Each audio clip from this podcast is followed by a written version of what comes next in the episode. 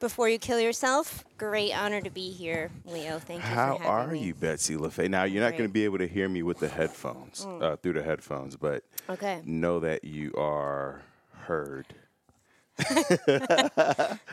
uh, I'm excited to have you on. Uh, it's crazy how we met. Yeah. Uh, Carlin, sit down. Go lay down. Go lay down. Lay down. Ah, this guy wants to play. Um, we met on Hinge. There you go. Great. Uh, we met on Hinge, and um, and now we're here talking. I, I really liked your vibe. I was like, I like the vibe. I looked you up. I see that you're an intimacy and intuition coach, Yeah. and it made me realize. I just read this book called, oh my god, what is it called? Silent, silently seduced. Mm. And in that book, it talked about how men who grow up without uh, fathers uh, can become seduced by their moms. Like, not in this uh, overtly sexual way, but you kind of become her son, her boyfriend, father, et cetera, et cetera. You become the man of the house. You become the man of the house. And, you know, nine years old, and you can feel it. You can feel that energy of like you got to carry the the load. Um, but one of the things that that book brought up also was that as a result, um, the men grow up to then struggle with intimacy. Yep. Can you can you talk about what intimacy is and uh, and and how do we develop that, build that, and, and your work in that field? Sure, sure. So when I talk about intimacy, generally people's minds just go straight to sex. Right. And what's interesting about the work that I do is we do everything that unblocks you so then sex just kind of comes naturally, awesome sex. Yeah. So when I use the word intimacy, I mean emotional intimacy, being seen, being able to be vulnerable, being able to connect deeply with someone, deep emotions with yourself, deep emotions with other people. And so, generally, the work that I do is actually with powerful women in the boardroom or powerful women in business who aren't getting what they want in the bedroom. So, we translate what they're doing successfully in the boardroom into the bedroom. And it's interesting because it is actually results driven. So, How? What do you mean? I mean that, you know, I was talking to a friend who's well versed in this work recently, and she was saying, well, you know, you can be manipulative as a powerful woman, mm-hmm. and you can try to get in control of the relationship by doing X, Y, and Z. And she's like, I had a friend who used these techniques, some of the stuff that I teach, and she wasn't doing, she was, she had, was in the wrong energy. And so the result was that her partner left her 20 times in one year. wow. And I said, Well, it means she's not doing it right. Right. And so, powerful women, and, and it's not just powerful women, I mean, to, to really make it for all people, I mean, I always say I'm a self confessed control freak, right? And I think a lot of us are. And so, if we want to have control, I put people in control, just not in the way that they are going about it, right? So, I was just I just posted on Instagram earlier today. You know, if you're if you're waiting for your partner, if you if you think you're if, if your partner only fill in the blank, right? Only got a job, got a therapist, met me on a deeper emotional level, uh, did the dishes more, asked for directions, you know, got rid of the blank habit, then I would. That's a form of codependency because you're basing your emotions based off of an external circumstance. And so when you try to manipulate or influence or teach or heal or coach someone else into fixing their life, if you're not being paid, it backfires. Right. So it's about taking that control back for yourself. And so when you focus on yourself, and this is the magic of the work that I do, which I, there's kind of no other word for it but magic. It's also math. Result, like I said, results driven is that when I work with with a person, and I am open to working with men as well. I just mainly work with women, but and I work in the queer space as well. So if I'm using heteronormative pronouns, we can just like they. yeah, us, yeah, yeah. Uh, is I work with one partner, and through working or a single person, through working with one person, it transforms everyone else it transforms the relationship. So I have worked in the gay space, I have worked in the straight space, and I've had multiple women say for months, "Well, I I married someone for 17 years who's not spiritual, who isn't aware, who doesn't meet me emotionally, who can't see me." And then at the end of our working together, their partner's getting a coach, their partner's seeing synchronicity, their partner's getting more intuitive, um, showing up more, you know, meeting them, supporting them. And it's all through working with one person. It's so fantastic. And that's what I mean by results driven. It's they've actually got control over what they have control over, let go of what they haven't, which gives the results that they've been looking for the whole time. You know, that's fascinating because I wonder because you know there's that Zen quote that says the way you do one thing is the way you do everything. Mm-hmm. So then I would assume that then they would see um, they would they would start to feel like and see that they're thriving also in their career because they probably had a codependent relationship with their career, waiting for something to happen. If only my boss this, or if only I got that, right. whatever, and then they they start to take control of what they have control over, and then they get where they're trying to get. Yes and no. So okay. in general, yes, but I usually work with people who are already successful gotcha. in the business area, right. which is beautiful because we take the drive that they have there and translate it into the bedroom or relationships or intimacy, yeah, right? right? But at the same time, you're right because how many times have we heard stories of people reaching the Fortune 500, reaching the million dollar point, reaching the everything looks successful on the outside? I had the cars, the houses, the kids, the Instagram following, and I just felt empty inside. I just felt like I wanted to kill myself, right? right? That's what a lot of people come to. They're like, oh, I have everything, but I really am feeling empty. And so what it does is, I've redefined the definition of success now, which is if you feel like you're successful on the outside, but on the inside you're not feeling it, you're not actually successful. And so that is where where you do one thing, it translates to everywhere. If you do this work with intimacy with me, mm-hmm. then you will feel that life satisfaction in all areas of life. Right. And you know, I've seen that because when I worked with kids in a group home, uh, I worked in group homes too. You worked in group homes yeah. with kids? Well, uh, with developmentally disabled adults. Uh, and it's it's powerful that you know sometimes you feel like you have to get the whole family involved, the mom, the dad, the teachers, like the whole. But if you just working with the one kid, you can see then the one kid then starting to teach the parents how to communicate, who are then teaching the the the teachers how to communicate with the with the kid, and it becomes this domino effect. So you're absolutely right that um, we everybody doesn't have to be in the room at the same time being worked on. Just one person has to be willing, and then that can. Yep. Uh, translate to everyone else. Yeah, I have this other little sort of nichey coaching that I'm doing, which is with codependency in general, but a lot of times with parents and children. Mm-hmm. And so the parent might come to me and say, like, well, how is it going to work if you're not going to work with the kid?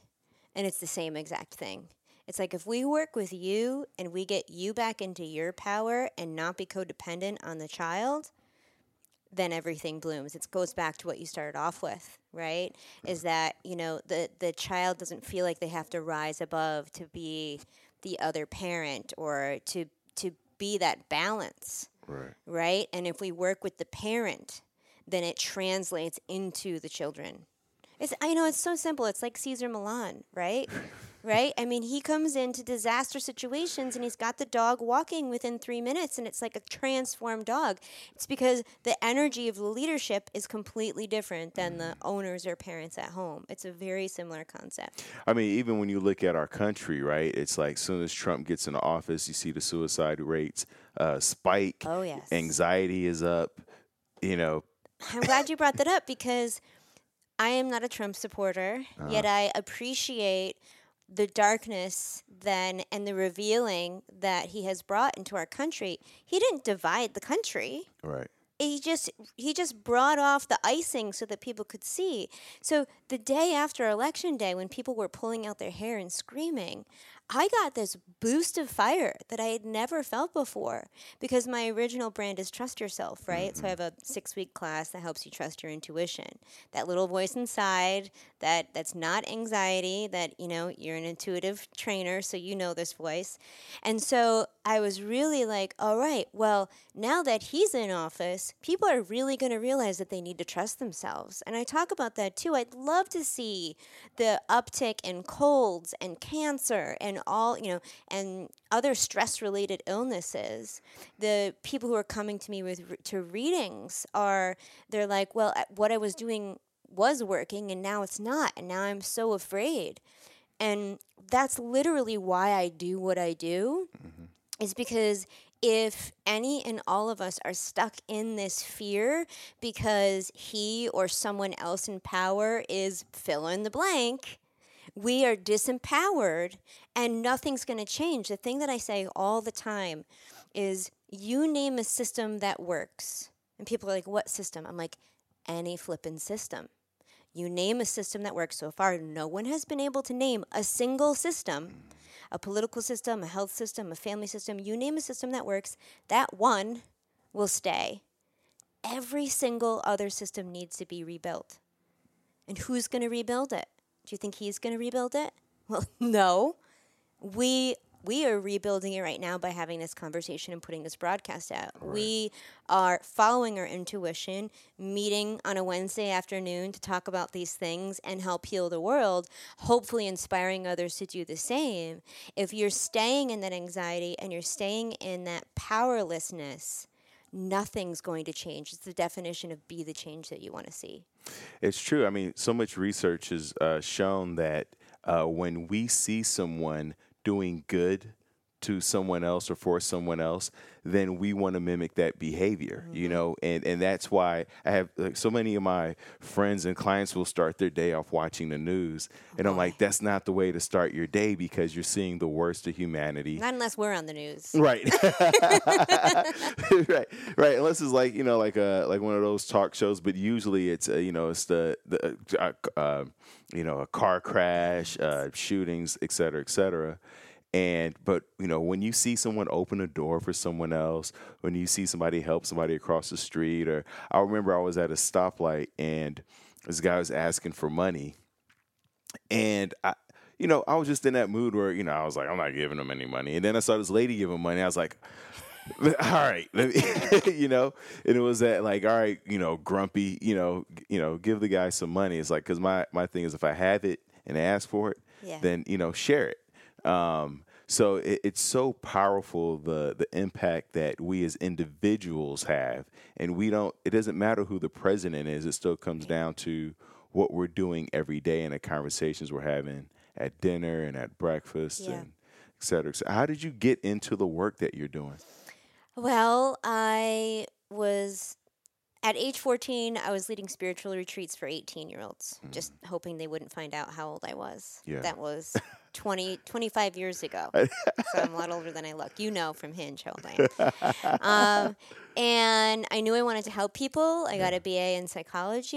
Mm-hmm. I went into social work, working with developmentally disabled adults. I was um, doing some other things, including sex, sex education and 10 years of social work. Mm towards the end of that 10 year stint, I had a health crisis that led me to my intuitive gifts.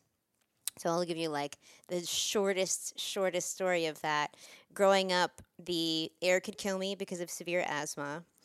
The my food could kill me because I would go into anaphylactic shock if I ate a particle of a peanut. And then in my late 20s, I fell from the top of a flight of stairs off the side onto my head onto the concrete and they found a third pre existing deadly diagnosis. So air could kill me, food could kill me. And then the, the prognosis of this was I could turn my head the wrong direction and die. I am not exaggerating. I know I've heard of this, and Yeah. but what is there a name for that? Or Um, yeah, I wouldn't recommend people look it up, but it's called syringomyelia. They found a hole in my uh, spinal cord near my C2 vertebrae, so it could just cut off the, the nerves from the brain to the body and just become a paraplegic or lose function of my arms or bladder, any random kind of combination. So that's when I, pun intended, stumbled upon the Spiritualist Church of New York City, which is the psychic medium church. And mm-hmm. I was like super skeptical, super afraid. I was raised Catholic, didn't know anything about energy or angels. I just knew Sylvia Browne on the Montel Williams show, which Yeah. was just like terrifying but also exciting. I was so scared, but I was like glued, you know? And I remember in my, I, I started going to classes uh, for for uh, psychic development. Yes, you can be taught it. That's how I teach it. And in my first guided meditation to meet my woo woo spirit guide, again, like had no exposure to that whatsoever. My spirit guide showed me this scene from when I was 17 that I hadn't remembered until it's like someone being like, Remember the time when we did this? And you're like, Well, now I remember. It was like that. I was with my boyfriend and something was really bothering me. I was really emotionally upset. And I would get like one word out and then I just like break down in tears.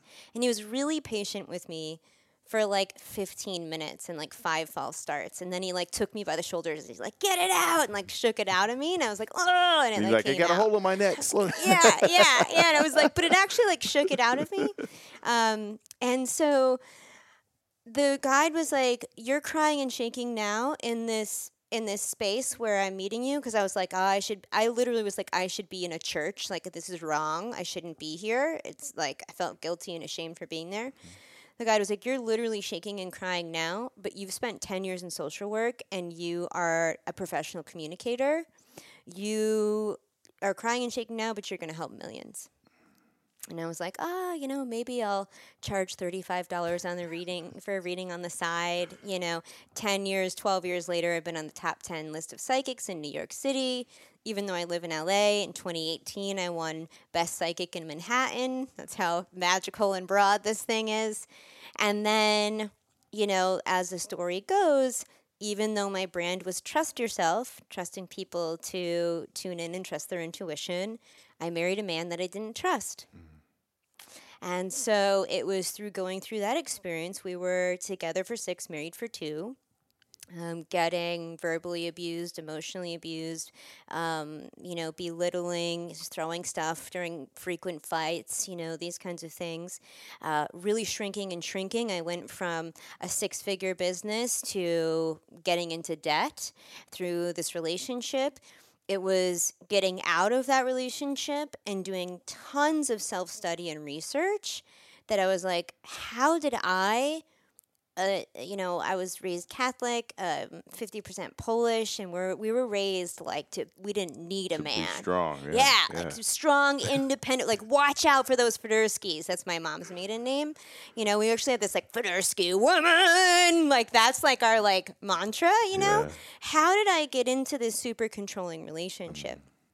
And it's been through this work. Sometimes an intimacy work is called polarity, but I've, I'm actually an iterative of that because the traditional intimacy, spiritual polarity work has a lot to do with masculine and feminine. And if we go back before that kind of branding, the polarity is really there's a left and a right, there's an up and a down, there's a cause and an effect, the results driven stuff. I recognized not how I deserved it, but what cultural factors were leading me up to get into this relationship and why I as a strong woman was attracting either men who were super controlling or had no backbone. And what what I could do to not get in those relationships and what I could do with my own energy, with my own control to create a partnership where there was equality, where there was balance. And what's interesting is in that in that abusive relationship that I was in, every time I reached a level of power, I would get knocked down. In large ways and in small ways, in subtle ways and not so subtle ways. He was threatened by my power. He was threatened by my skill. And so no wonder I went from six figures to nothing because it was like I would get off stage and I would immediately be criticized, mm. like literally, right? And so it's like, oh, okay. So now what I do in relationships, which is wonderful, I'm like so transparent with my audience. I am officially single right now, as you mentioned. We, we met on Hinge. Yet I've had really healing, amazing partnerships since I left the marriage. Mm-hmm. And what I do is I'm I'm a boss lady at work. I'm in charge. I have huge dreams, reaching millions, right? Like I know that that's my destiny. I am killing it at work. And at home, it's not that I'm submissive, but I'm a woman. And if I know that the man I'm seeing is coming over at 6 p.m., at 5:30 I start to shut down work. I start to get into my body. I start to feel it's not this like wooey wooey goddess I've got to put on the flowing dress and like wind dance on the beach. Maybe that's part of it. But I start to feel into my body and I start to get receptive. And I start to be like, okay, like if I were him, like how would I want to receive my woman at the mm. door? You know, and it's a huge romantic kiss. It's a hug. It's a, ooh, you look good today. Like you smell good today. Ooh, you know? And it works, you know? But if I, you know, there was a time when I was in the middle of a launch and I had to be on more, you know, launch time, you're working a lot. And my partner at the time complained and I was like, well, I told you a launch was coming up and then I wouldn't be able to be there as much, you know, these kinds of things. And then, of course, I've got the entrepreneurial thing too, right? So there's, if you add that into a powerful woman or a powerful business owner, there are more anomalies to that. You know, there, there isn't the regular work life balance if you're an entrepreneur or if you're a high powered woman.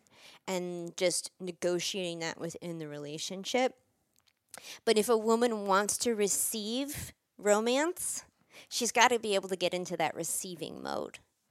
And it's not through allowing someone else to control you. So that's how I got into this work. I, I started getting into this polarity work, and there's up and a down and results driven. I immediately brought into my existing coaching practice. The results were immediate and phenomenal. And I was just like, I gotta take this to the leaders.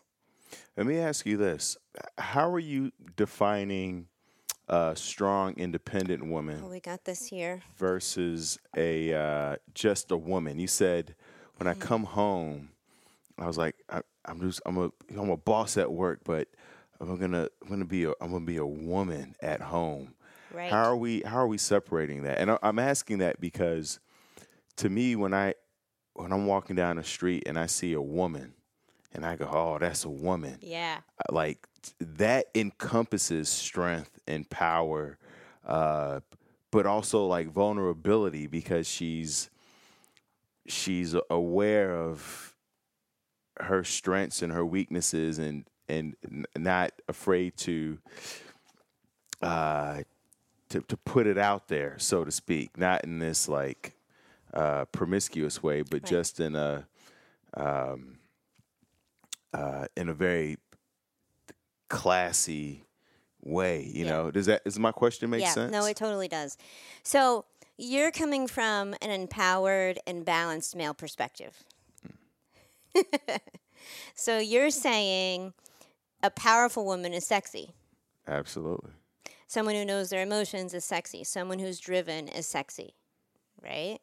So uh, I'm not trying to advertise you, and I don't know if you're single or not, but I like to lift up the empowered men, right? Mm-hmm. So I put on Instagram a few weeks ago, like, where are all the blank men? And it's like, they're here. There's evidence of them right in front of me, right in front of you right. on this podcast. Right. And there are more of you.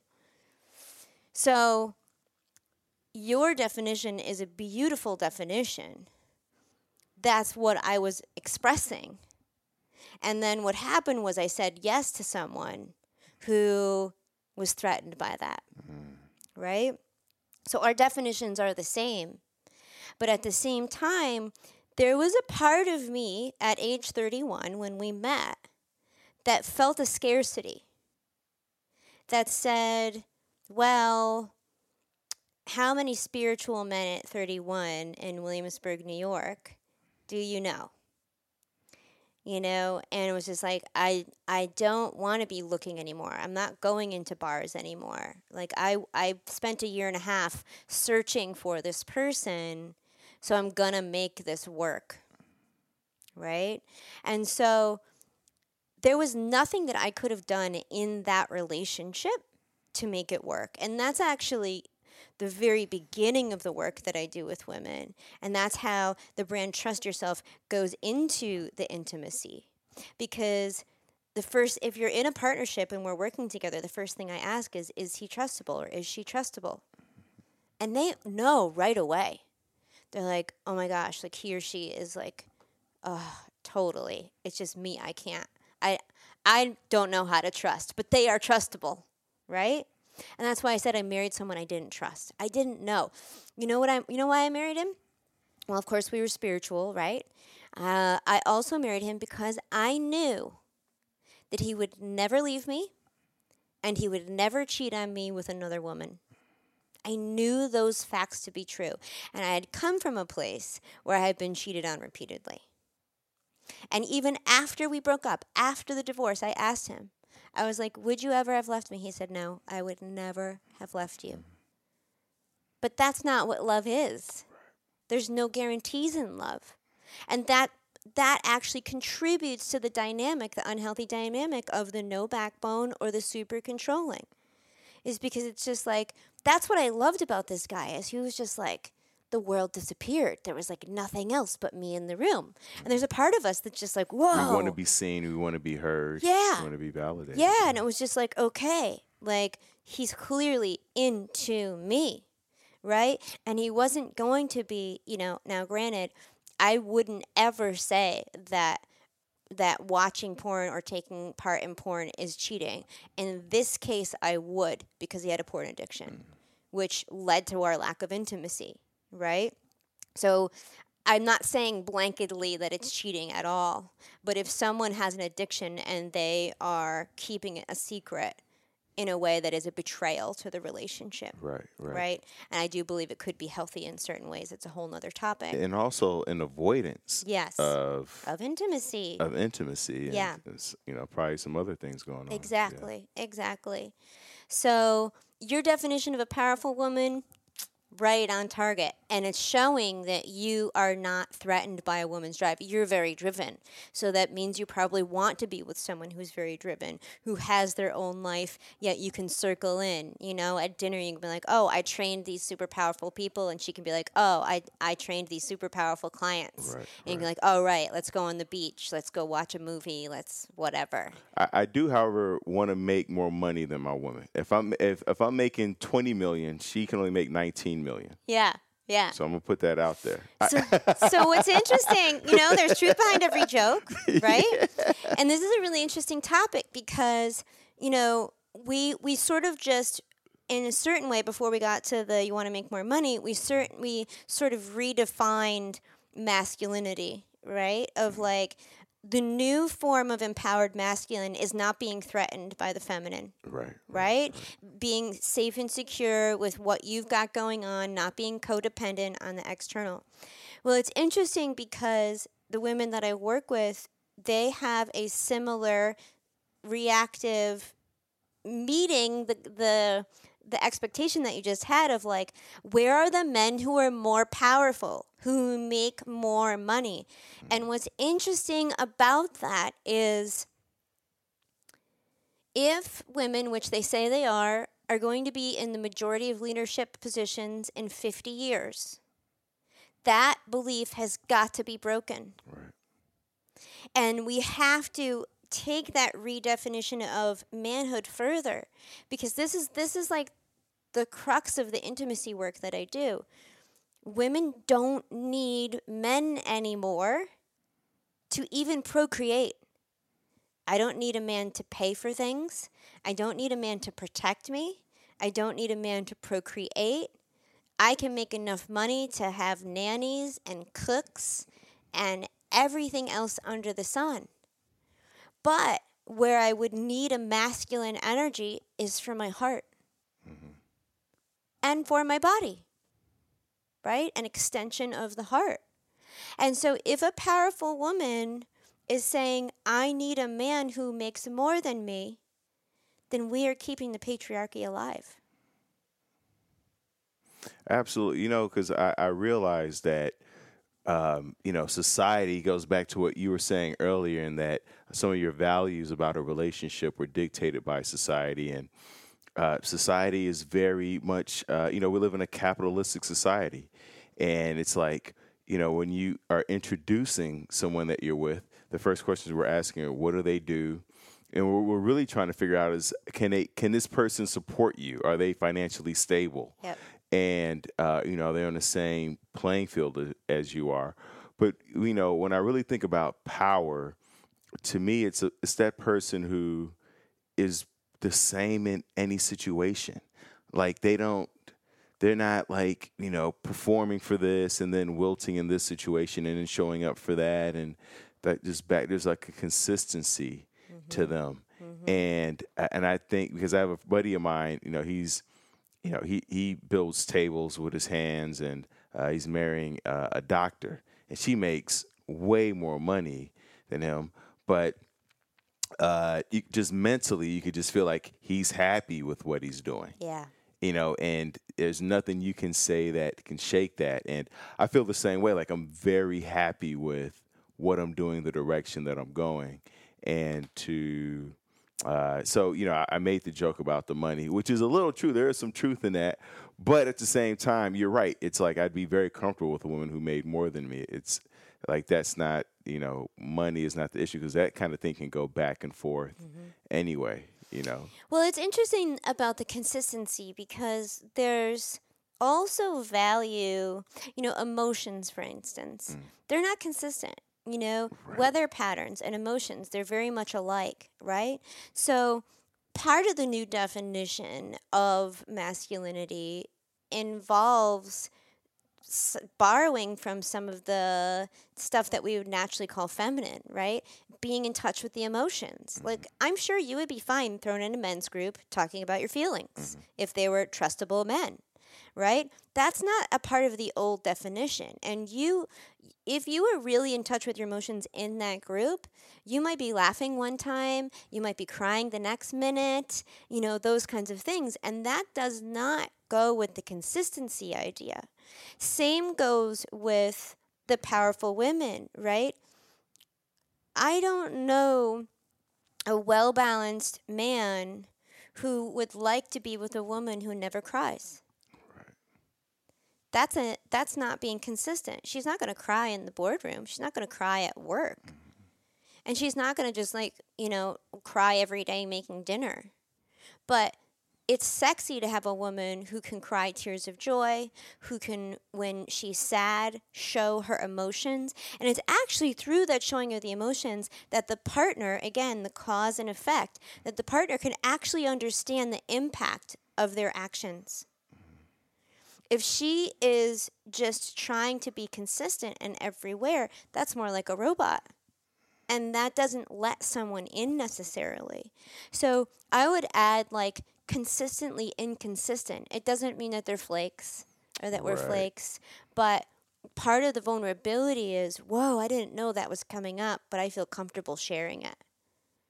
You know, it doesn't necessarily mean like even keeled, right, right, but right. you know, in terms of the polarity, there is a part that is more still, there is a part that's more centered, and then there's a part that's more emotional.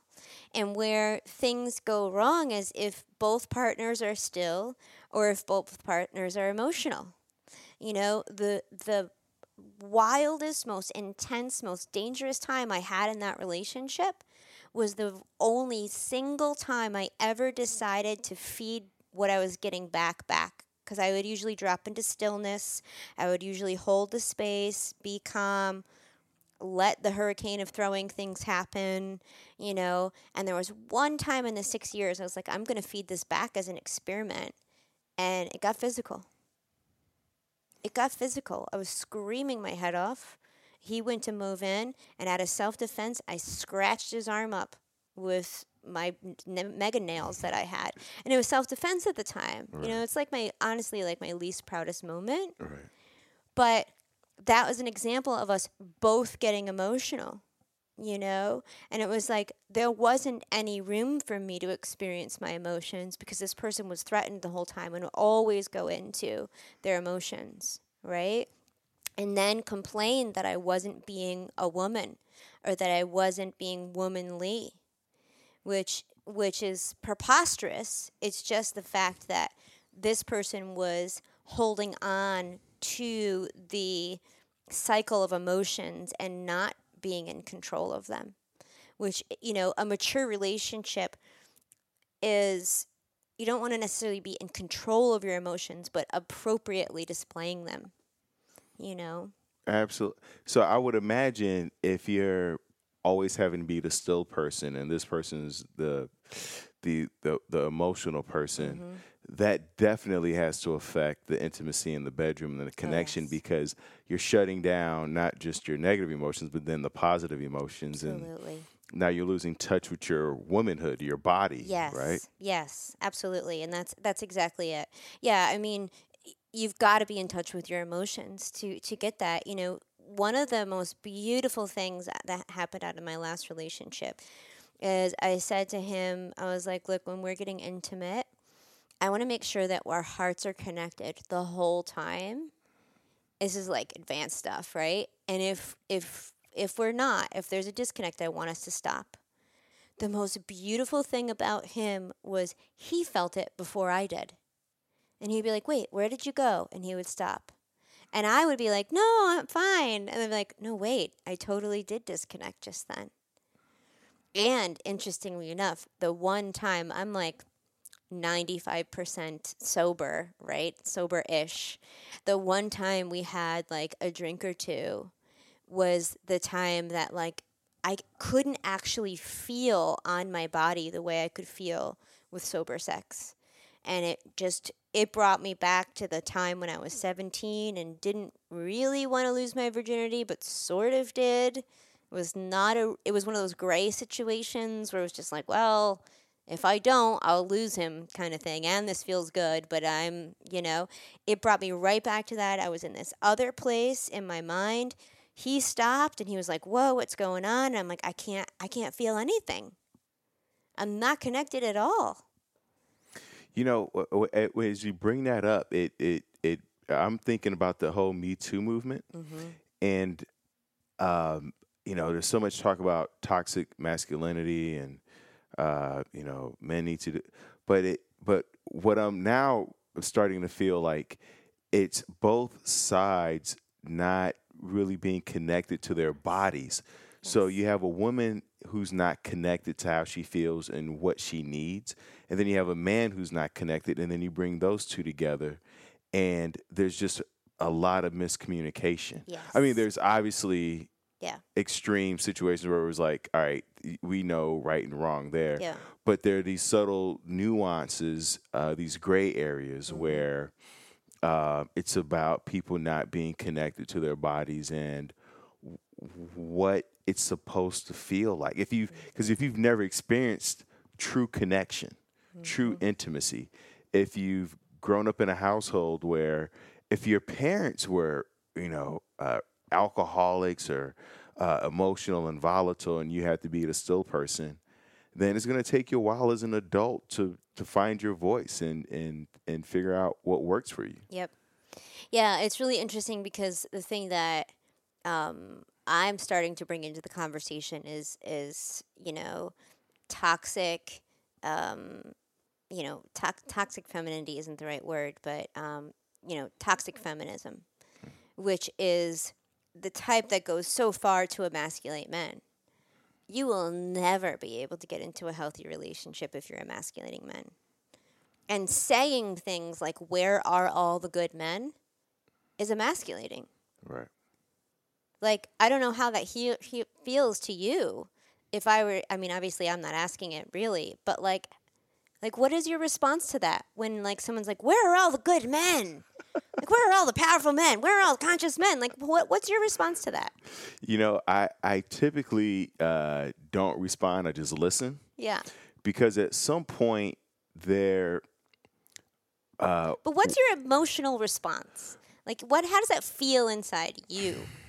See, I, I'm one of those who I struggle with my emotions also. Yeah. Because I grew up like that. Yeah. My, I guess my first response is to um, step back, Yes, to zoom out. Not Like, it puts, right. It's not inviting. It puts space between us. That's it. uh, it feels um, I- don't know if disrespectful is a word, but it's like there's a man right in front of you, so you're, you're putting us, you're lumping us all in, Mm-hmm. and um, and then my my mind goes to like. I- I mean, you can't be like you love Barack Obama and then be like, we're all the good men. You know, like it's just all these. You know, I'm recognizing the hypocrisy and the and and that what she's saying is not what she is really wanting to say. right. And so I'm waiting for the the where is this coming from? The the source of it all. Right. I guess. Well, it's an evolved way, but there's there's nothing that you there's if she says that there's nothing that is going to get you to hug or kiss her or ask her out on a date, you know. And it's Right. like whether or not you're actually saying that, Yeah. your vibes speak louder than words, and that's not even just woo. I mean, that's like you can feel in a text someone's intent. Oh yeah. You know, like you can you know a BS meter when somebody's saying something but they actually are feeling another way. If she is wondering where are all the blank men, she is pushing all of them away and she won't ever see them. Right. And that's why I like to say, like, okay, we've got someone evolved here. We've got someone who's not threatened by power here. Like, let's exponentially see this. You know? I mean, you even see it in the dating profiles. A woman will be like, "I'm looking for a real man," and uh, immediately I go, "She, she, she wants something else." She, Wow. you know, it like and and women. I- was. It's so funny because you know you go through these dating profiles and and women don't realize the mixed messages they put out there. There was one where she said. Uh, uh, she she wants a man to conquer the world with, and then you scroll down and she's like, "I'm also I also want a man who's humble." I'm like, no guy wants to conquer the world and be humble. Like Right. like when I'm conquering the world, there's like statues and parades, and it's like you, you, you gotta wow. you gotta get clarity, you know. And I think a lot of people aren't they don't know what they they don't know what they need, yeah. right? They're Yeah. just it just sounds good. A man to con- it's like if you're sending out mixed messages, you're going to get mixed messages. Absolutely. So you're going to get, if you send out a thing that says, I want to conquer the world with someone and I want them to be humble, you're going to get someone who's also confused, who thinks they're humble, but is just an egomaniac and is just, you know, bulldozing over people. So when when these women are coming to you, and I know you work with you're willing you work with men and uh, Yeah. the the LGBTQIAP community. Awesome. I just learned that the other day. I was like, oh my god. All right. Um, what what are some steps that say you're just working with one person, Yeah. right? Because uh, it's so hard to get both. Everybody's so busy, Yeah. right? Um, what are some steps or strategies or tools or ta- that you are walking them through to? Sure. So the very first thing I would say is is to learn how to trust yourself, right? So everyone who works with me, they get the course Trust Yourself. Mm-hmm. So that they can learn what it feels like. And what's interesting is your intuition speaks through your body. So you have to get in touch with your body, like you were saying. That's literally without getting in touch with your body, without getting in touch with your feelings, it's not going to work through working with me, a lot of times what will happen is because you know people get unlimited email access, which is actually really a lifesaver to most people. Is you know they'll be like, "Oh, I'm in this situation. I want to respond this way. Da da da. What do you think?" You know, and nobody needs my approval, and eventually we get away from that. But I'm like, okay, well, like, how are you feeling about this? I'm like, I don't know. And I'm like, well, you're avoiding the deep feelings. So this is what you would normally run away from. This is what you actually have to feel into. And what's great about trust yourself in general and as it relates to intimacy work is by no means not in like a powerful, not in a um, bipolar way, but to feel the highs, you've got to feel the lows. So if you want to feel that loving connection, you've got to be able to get past the darkness and the sorrow inside of yourself. You know, some some other things is just really making sure that she or he takes personal responsibility for everything in their lives, which starts to break down the codependency patterns. Right, because we want to blame the other person for Right. what's going on and how we feel, and if Right. they just goes back to that if only. Right, right. And the marriage I was in, it was really interesting because towards the end, I could very clearly see his codependent patterns. Ha ha ha. Um, and I, I, but I knew it took two, and I was like, I would tell him, I'm like, no, that's actually what you're saying is codependent. That's not how it works. And he would be like, really? And he would like try to see in an instant, but not really take it any further. And I was, I just thought to myself, I was like, this takes two. This takes two. Like, how am I being codependent here? Right? And then it took me a long time to realize, and that's one of the, the reasons why I'm passionate about this is like, it doesn't have to take someone six years if they have a coach, right? But I realized I was like, oh, I can eliminate codependence by not being with someone who's codependent. That was the only way. Is that by staying, I was being codependent. And this actually happened in a friendship recently, actually. I didn't realize there was codependency going on. Actually, I started to realize it and it started to feel gross. And then I put up one boundary one time. I said, "I'm sorry, I've got to work tonight." I don't. I'm from New York. I'm not a flake. I show up on time. Like, I don't cancel on people unless I really need to. Never canceled on this person. Was never late. And I put up one boundary, and I'm like, "Hey, I've got to work tonight. You know, tonight was supposed to be a celebra- celebration, but I don't have anything to celebrate yet. So I got to make my goal to celebrate." And from there came a cascade of wildness from this person and being like, oh, you don't want to be my friend, and I can't be with a fair weather friend, and it's very clear that you're not into this. And I'd never said any of those things. And I just took a step back and I was like, oh, this is this person's codependence just like screaming. And I was like, I didn't think I didn't want to be your friend, but now I really need to take a bunch of steps back because I can't, this has nothing to do with me. Right. And I don't allow any of that drama in my life for anyone. Like, we either talk about it or not. And we had already discussed a few times that if there was a difficulty with us, because we were very intimate as friends, if there was a difficulty, it was most likely a miscommunication because we had seen that in the past. Right. And that's what it was in this situation. And as much as I tried to clear it up, it wasn't clearing up. There was all these words put in my mouth. You clearly said that you weren't sure if you wanted to be my friend, and I was like, that literally was never on my mind, but now it is. Um, and so I'm not able to change that person. I'm not able to say to them, you're being codependent. This is how not to be codependent. I'm not their coach. I'm not their therapist. All I can do is take steps back. You know, so is the person trustable? Yes or no? If not, then we if if if they are trustable, then we work on the codependence. We take 100% control.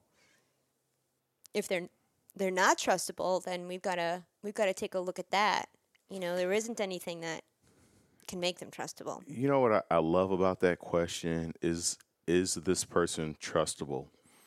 There's so much emphasis in our society about finding love and finding someone to love and and uh, you know I joke about this on stage. It's easy to find love. It's easy to find someone to love you. It's easy to feel love. It's easy to fall in love. Uh, that's why it's called falling in love because it's a you just you're out of control. You're just in it. It's hard to find someone to trust. Yeah. There are people who've been married for 20 years and they have so many secrets between them mm-hmm. because they don't trust each other enough to handle all of who they are or uh, you know they got another family whatever it is. Mm-hmm. but to find someone who is trustable that's challenge it's i it's like I, i've i've pro- i've loved every girl i've been with there I, mm-hmm. I Eh, i've i've dated a lot of been in a lot of relationships and i've loved every single woman mm-hmm. i didn't trust them all which Yeah. is eventually why you break up you don't trust them either financially or with your emotions or with your future mm-hmm. or with kids. Yep. So that's a very powerful question. Is this a person that you trust? Yeah.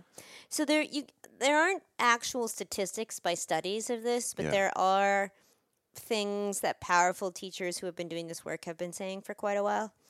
One of them, um, who again I kind of veer away from his work, but he's seminal in this work, David Deida. He says if you come across someone who's trustable every two years, you're doing great. Wow. Then we've got um, I can't remember his name. It will it will come up. But he's one of his students, and uh, he says if you come up with someone every six months who's trustable, and so it's like interesting because people will. I mean, I have. If I wanted, I would have no problem getting laid at all, right? And I love sex. I'm a sexual being. However, that's not what I'm looking for. And so it's like what I love is you can tell if someone's trustable before you even see their picture. Mm-hmm. In fact, sometimes the picture actually mm-hmm. confuses a little bit. So, like on dating apps, it's when you have that trust within, it's actually very easy. So, like the the first day that I joined Hinge, I met a guy on Hinge, and then the next day we met in person and we dated for five weeks, and it was an amazing healing relationship. Right? I we matched for a second, and here we are. You're a very trustable person, right? So, what's interesting about uh, the person that I married is we met on OKCupid.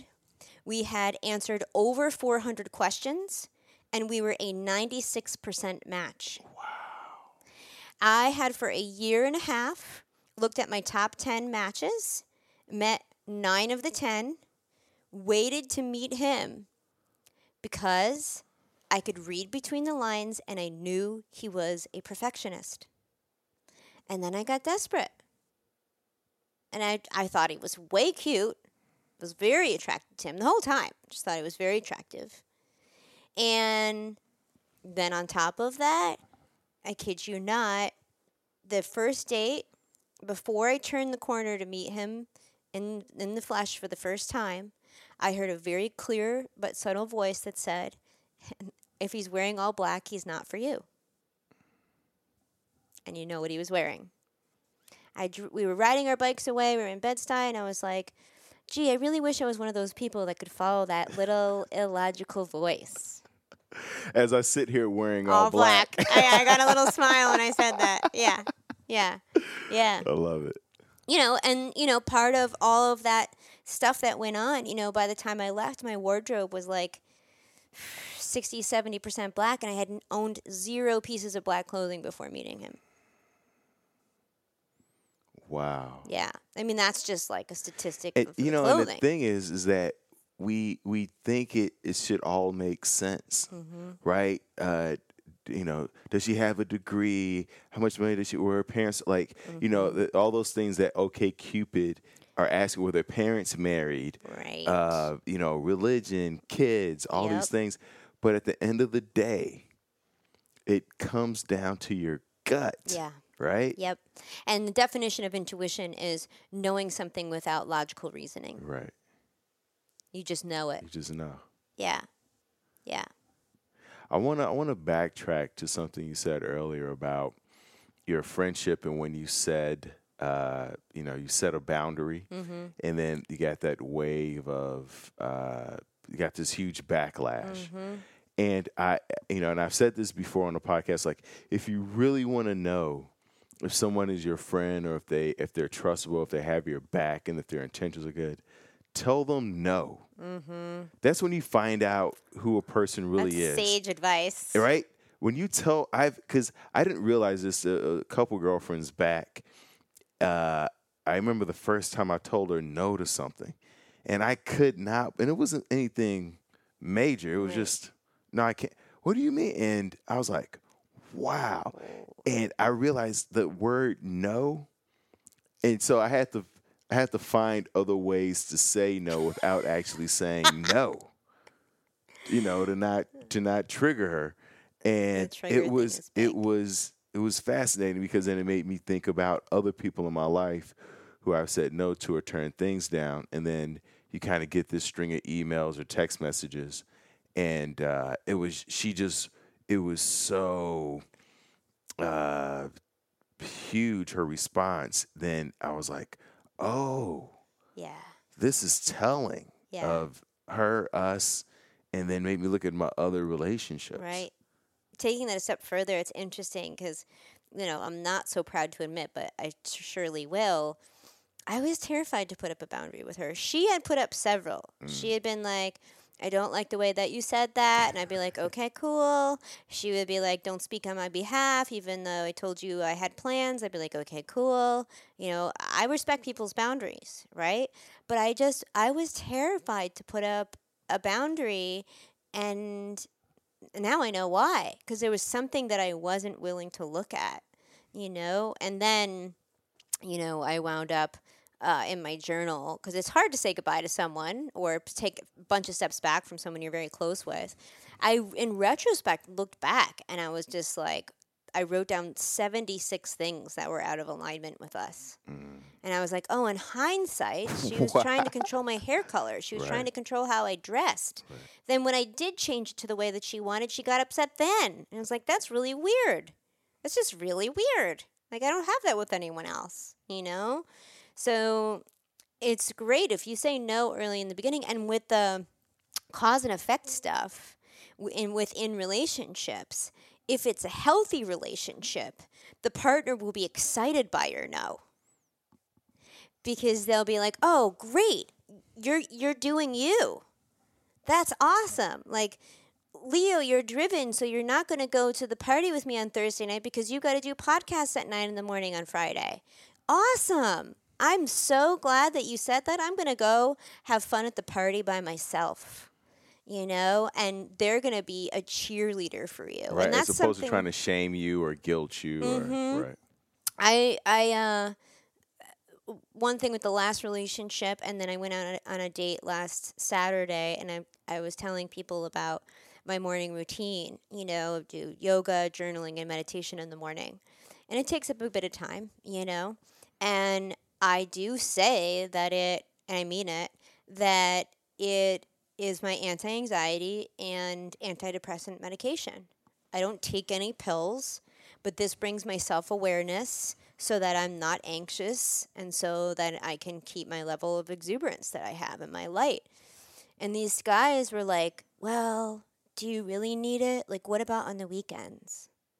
It's like, you know? I especially need it on the weekends because my schedule's out of whack, and then I'm I'm uh, really unhinged. Yeah. right? Right? So so when i'm on a date with somebody and they say oh do you do that on the weekends? I'm like yeah i'd like i do it on the weekends. Maybe if you're on the weekend with me you could join me. And they're like that's so cool. I'd love to. I'm like okay we're gonna go on a second date. Right.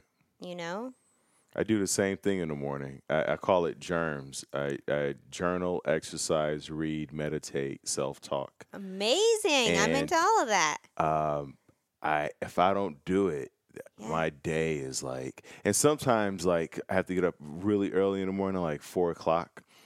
Um, so maybe I'll only do one or two. But as I start to feel off throughout the day, I'll be like, all right, which step did I skip? And then Mm. out that so it's I have these guideposts throughout my day to like bring me back and and wheel me in. But uh, i get up at five too because it takes some time it takes time. yeah And but I, what I've also learned is that I usually try to give them each like like I meditate for 20 minutes. me too Um, uh, and then the journaling takes about 10 to 20 depending. But there's some mornings where uh, I'll just do each one for a minute or 2 mm-hmm And then even that just going through it grounds me. Yep. Just because of time or whatever my my schedule is that day. But it's more important that I'm at least showing up to it every day versus doing it the way that I have structured. You know, Yep. it doesn't have to be 20 minutes every time. yep yep that's amazing What got you into your morning routine? Like when how did that start for you? Um, it started when I was developing my intuitive gifts. Gotcha. So I've been meditating every day for about 11 years now. Uh-huh. I have skipped a few days here and there. Um, and if I have skipped, it's usually on vacation with family, and it's the worst time to skip. Yeah. And I can feel it's like I didn't take my anti anxiety medication. Absolutely. You know, for someone who just starting, they might not feel the difference right away, but if you do it consistently for three months and then you stop, you're going to feel it. You're going to feel it. And, you know, I call it the trust yourself trifecta the, the yoga, meditation, and journaling because it's really what allows you to get in touch with your intuition. And I, I teach that. I've got to walk my talk. Absolutely. You know, and I have fallen off the wagon a few times and it shows up in my relationships mainly. Like I tell people, like I told someone on the first date the other day, it's like I'm like I'm not a very nice person if I don't exercise. And people don't believe me. You're right. I'm because I'm showing up awesome like this. and they're like, "No, like this is just how you are." And I posted on on social the other day. I'm like, if if I if you if you find yourself saying like she just has it easy, then I'm not doing my job right Right. because it is not easy. It's not always hella hard, but I quote take my medicine every day. Yeah. You know. Yeah, we, we underestimate that and, and the amount of work that you have to put into yourself to ground yourself in order to show up to the, the rest of the world. That's what I say is my actual profession is to be grounded. Right. Because if I I'm not naturally, I mean that's psychic medium, right? Like it's easy for me to just yeah. All day. Yeah. Yeah. It's just natural. Like this balloon that never stops, you know, going down or going up rather. So my my if without being grounded I can't do anything. Uh, and another thing that you also teach, I saw on your on your website, uh, part of getting into your body, because so many people don't know how to get into their body uh, necessarily through exercise or even dancing, you know. Um, but you also teach breath work. Oh yeah. So can you talk about that? Because Yeah. Teaching people how to breathe Mm-hmm. is probably the one of the hardest things Yeah. to do. Yeah. Can you highlight that for us? Yeah, so the breath work that I do, um, it's it's just called breath work, but sometimes it's called confrontational breath work. So it's not any kind of like yin, I'm just gonna relax into my body. This is like you're ripping out the parts that you no longer want, the stuff that's not yours from your low belly, you clarify it in your heart and you you exhale it. It's really fascinating. It's really trippy. It's it's similar to holotropic breath work where you can have these like really mythical, magical experiences, all sorts of body sensations. You can get claw hands or tetany as I call it. Your hands will cramp up, your whole body will tingle. Sometimes your face gets stuck like this and you can't really move it. Um, it's really, really wild and what it's doing is it's just you know, we store all of the stuff from other people in our low belly, in our second chakra, right, in our hips. And so it's taking all of that. It's very much like toxic waste. I tell people, like, you've got your hazmat suit on, like, you're in the hot sun, you're shoveling the shit, and you're, and it's not going to be comfortable. You know, I tell people, like, people pay me to lose their shit. They scry, they scry, they scream, they cry, they, um, you know, laugh, they drool. Like, it's, it's really magnificent and you know by the end it's like you just went through this like soul car wash it's amazing and so many people need it. I mean, that's how these gurus end up taking over. When you look at these uh, cults and people chanting and um, crying and getting in their bodies, that's that's part of what pulls them in. Is this opportunity to really connect to their uh, primal self, their their their you know the the what left right. Uh, the the amygdala, I guess. Yeah. I don't know if the amygdala is the right word, but to just you know we live in stoicism is so big right now and i think it's doing a huge disservice Yeah. to our community Yeah. because the, the, the problem is we've been too stoic and too stone faced yep. And so now when somebody like you asked me earlier how did that make you feel? I was like uh, feeling uh, uh shit. Like show me show me the emotional wheel you know? Yeah yep. Um, and so we we don't um, have access to that vocabulary mm-hmm because we're not either because the the the universe ex- or not the universe but the media exists on uh you know extremes of Mhm. people either angry and distressed or everything's cool and calm and there's Mhm. not any of the nuanced language of hurt yep or uncomfortable or bothered yep things like that that'll really get you in touch with how you're feeling and in your body. It's really true. And when you said vocabulary, it's literal vocabulary. Absolutely. Like people don't have those words. Yeah. It's amazing. One of my big motivations besides changing the world as as Trump has you know uh, enlightened us that the world needs to change is I know it sounds kind of cliche, but it's for the children, and it's monkey see, monkey do, right? So when children are extraordinarily intuitive, they absorb other stuff all the time. Their brains and their emotions and their bodies are just absorbing. And so a child can tell if an adult is morose or bothered or agitated or elated or, you know, is is feeling titillated in some way, right? And so the child will be like, "Hey mom, hey dad, like what's going on?" And what does the parent say? Either nothing or, "Hey mom, dad, how are you doing?" What's the answer? Good. Right. It doesn't act. We're not actually asking the question. We're just having this weird exchange. Um, and so then the parent wonders why, when they say, How was school? Good. What happened? Nothing. It's monkey see, monkey do, right? So that's one of the, particularly with breath work. There was this one time I was doing, because I, I do a lot online actually through Zoom. I was doing this group breath work, and um, you don't have to be on camera. My, my two eyes are not my primary form of sight anymore, and they haven't been for years, so I can feel you without seeing you. Um, but the, the camera was on one of the um, women in the group, and she was really expressing a lot of grief through the breath work. I, I couldn't hear because everybody's on mute, but um, with my ears, I couldn't hear her. And she's, you know, she's crying. She's probably moaning, maybe screaming, and we're encouraged to scream. Like, where else can you primarily scream except on the highway in your car? Um, and her, at one point, one little boy came in. You could see him like in emergency mode. He's like, "Mom, mom, are you okay?" And she's like, and then she, you know, pushes him out. And then he must have been like something like seven. And then like the eleven-year-old busts in like two minutes later and is like, "Mom, mom, are you okay?" And then like three minutes later, they both run in and they like they are empathically feeling her oh, and want to comfort her, hmm. right? And talk about being the men in the house, right? and I, I moved me to tears because I was like, she's taking trust yourself.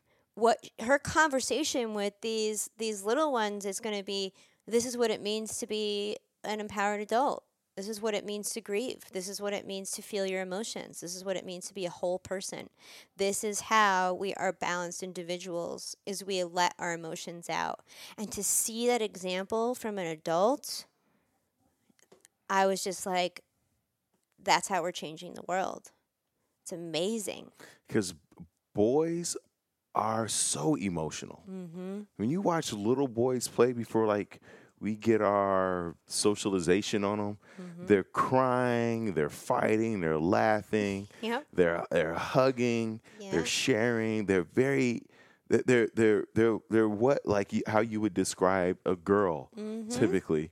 Girls are almost the opposite when they're young. When I think about it, but uh, but yeah, somewhere along the way we go. That's not what a man is, and it's like, Mm-hmm. no, we're we're we're we're both born very in touch with how we feel, Yep. and uh, and society is just yanking that out. Well, it's so us. funny because I was just thinking about society. So we're in a world now, the Western world, uh, just as an example, every single ad that you see that involves food is giving you the subconscious message that you don't have time to take care of yourself. Right. And if you don't have time to take care of yourself, you can't meditate. You can't cook for yourself. You can't take time away from the computer to be with your children. That's just food ads. Wow. That's every ad is telling you you don't have time Wow. for yourself. And so if you don't have time, you're certainly not going to take time to journal or get in touch with your emotions because it takes time. You know, eventually it, it doesn't. You know, a lot of the skills that I teach and that I learn, I, I'm always up leveling, right? But at the same time, it, it doesn't take time. I may have resistance to doing the tools, but you know, like you said, sometimes when you're doing it, you just do it for a minute and it actually gives you uh, quite a bit of value. It, it, well, you know, some of my clients that are personal trained, they some of them want to skip over the the warm up Yeah. and get straight into the the work. I don't have time. We only have an hour.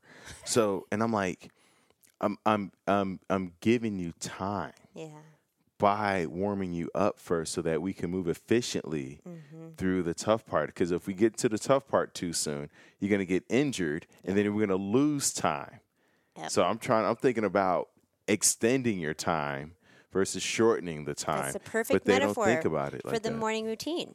how so It's because I know for me, if I'm anxious and depressed going out throughout the day, how am I going to be my best? How am I going to contact the right people? How am I going to have the confidence to go up to someone in a random place and be like, hi? Or reach out to someone who I had like two interactions on Hinge and be like, hey, I've got someone for you, right? How am I going to get that intuitive download? How am I going to handle myself when a conflict arises? It's all going to go to shit if I don't take care of myself in the morning. Right So the morning practice does create more time. Going for walks in nature creates more time. If Vacations some, some people think it's selfish you know to Mm-hmm. take that time out for them it- but no you're you're taking time for yourself so that you can give more and be Yeah. present Yeah. to other people you're absolutely It's right. interesting because when when we you know cuz mothers have that all the time, right? Or have to take care of others 1st right? It's just not flipping working. right It's just not working. So whatever it is you're thinking, just throw it out because it's just not working. If it worked, awesome. If the world was a balanced place by you putting yourself last, go for it. You know? when when uh, clients come to you uh, with intimacy issues, Mm-hmm. uh, if it's the couple, Mm-hmm. right? Um, is there something you do different with a uh, with the couple than you would with the individual? Are there? Not necessarily. It's all pretty individualized. Yeah, yeah. You know, it's interesting though because with the couples, it's it's actually less frequent with the couples because usually one person really wants to change, and they have difficulty talking about it together. And I would never encourage someone to drag someone in Right, right. you know? So usually the person who wants the change, who sees that there's more difficulty, will come in, and we don't even need to bring in the other person.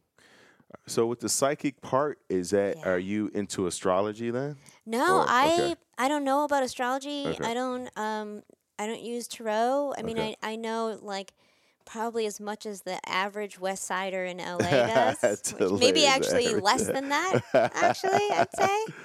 Um, right. I like to I like to learn more about yeah, it. Yeah. um, through certain people, but um, no, I know very little about it. But the way that it comes in with coaching is amazing, and I think any good coach uses their intuition. So, but um, is I can see patterns so easily, and I've seen them for what I've been working with people for 25 years, Yeah. right? So it's like, okay, you make this change, you know what's happening next.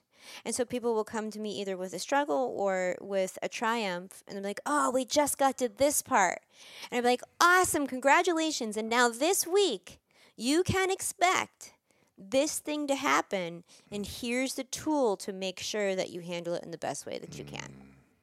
Yeah, Yeah, because as you start to uh, um, unravel some of those layers, other things start to come up Oh, yeah. that you're not expecting. Oh, you yeah. know, we might just talking about dealing with one thing. There's a couple things under there, Yeah. but we don't see it. It's almost like when you pull the bed back, Yeah. and you're like, "Whoa! I didn't realize there's all this dust under here." Yeah. And it, yeah, Yep.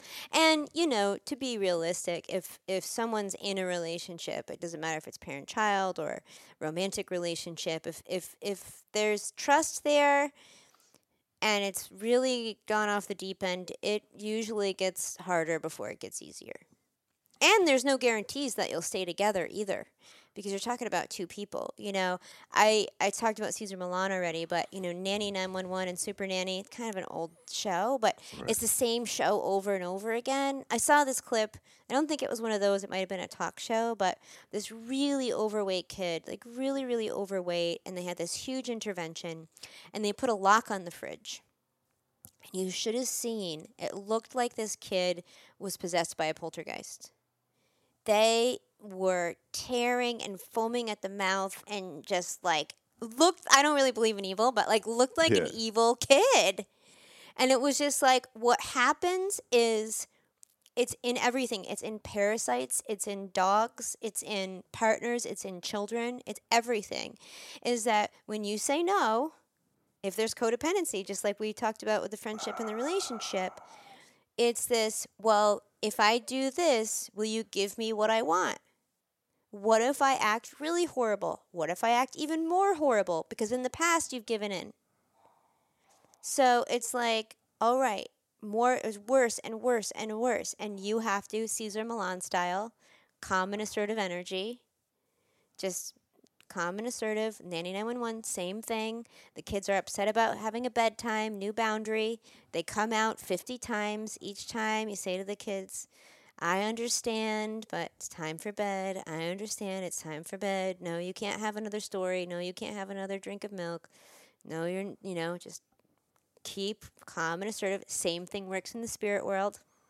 Wow. Yeah. You know, you, you, it brings to mind uh, people with food addictions Mm-hmm. because they go on these diets and they're basically telling themselves no, and, and letting these magazines tell them no, you can't Mm-hmm. have this, have that, and and then it makes you want to react and Yeah. be like, why can't I have it? And blah blah blah. I Mm-hmm. mean, you- maybe you can hold it in for a short period of time, a few weeks, months, maybe, maybe even a year, Mm-hmm. and but at some point you're if you haven't really processed it and and, and reframed it in a way that is Yep. acceptable for you, Yep. Um, you're there's going to be a backlash. Yeah, and there is a link to codependency there too, right? of right. having an outside force control you, right? Usually there's other um, emotional eating issues going on. Just did a whole podcast on um, weight loss and intuition. It's on my site for people who are interested. So how can uh, people find you? My website's the best way, so betsylafay.com. Yeah. Betsy LaFeda, and I'll link to that in the show notes. Mm-hmm. Uh, the last question is: always feel like when somebody is listening, they may be on a precipice of uh, completing suicide. Mm-hmm. What would you say to that person before you kill yourself? Okay, so this is edgy, but I just have to. I just have to. I mean, there's a reason why you asked me that question. Absolutely. So, this lifetime and multiple lifetimes work the same way as relationships and jobs. So, if you're trying to leave a relationship or a job because it's really hard, because you haven't looked at yourself and overcome the things that you're overcoming, like I'm running away from a toxic this, and you haven't figured it out, like that's why I realized that there was it was a bad marriage, but it took me three months to leave because I said I have to figure out what I did to bring me into the situation mm-hmm. so I don't repeat it because otherwise the next one will be just as bad. Same thing with jobs, same thing with relationships, same thing with lifetimes. And so, what happens if we can see we can see it in relationships and jobs? I'll give you an actual real life example. I was living in this collective house in uh, Bed-Stuy, Brooklyn, and there was a black sheep of the house, and there was this uh, egomaniac of the house. And the egomaniac controlled and was really terrible to this black sheep, and nobody really knew why. It was just this, it was almost cartoony, but it was actually really bad. And so eventually the black sheep decided to move out. It was like, F this. Like, I don't want to be blamed for everything. This is toxic, right? But didn't take care of any of the dynamics, didn't look inward. That black sheep uh, oh, so first of all, the egomaniac had knee issues, broke his knee twice, and the knee represents the ego.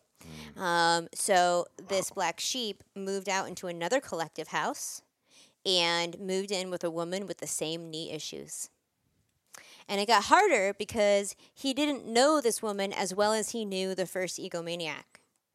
So the same thing happens is yes, there's I will not deny there's horrible things happening in your life right now. Like I'm not going to minimize it. I'm not going to say look at the bright side. I'm not going to negate it. Yes, it's true.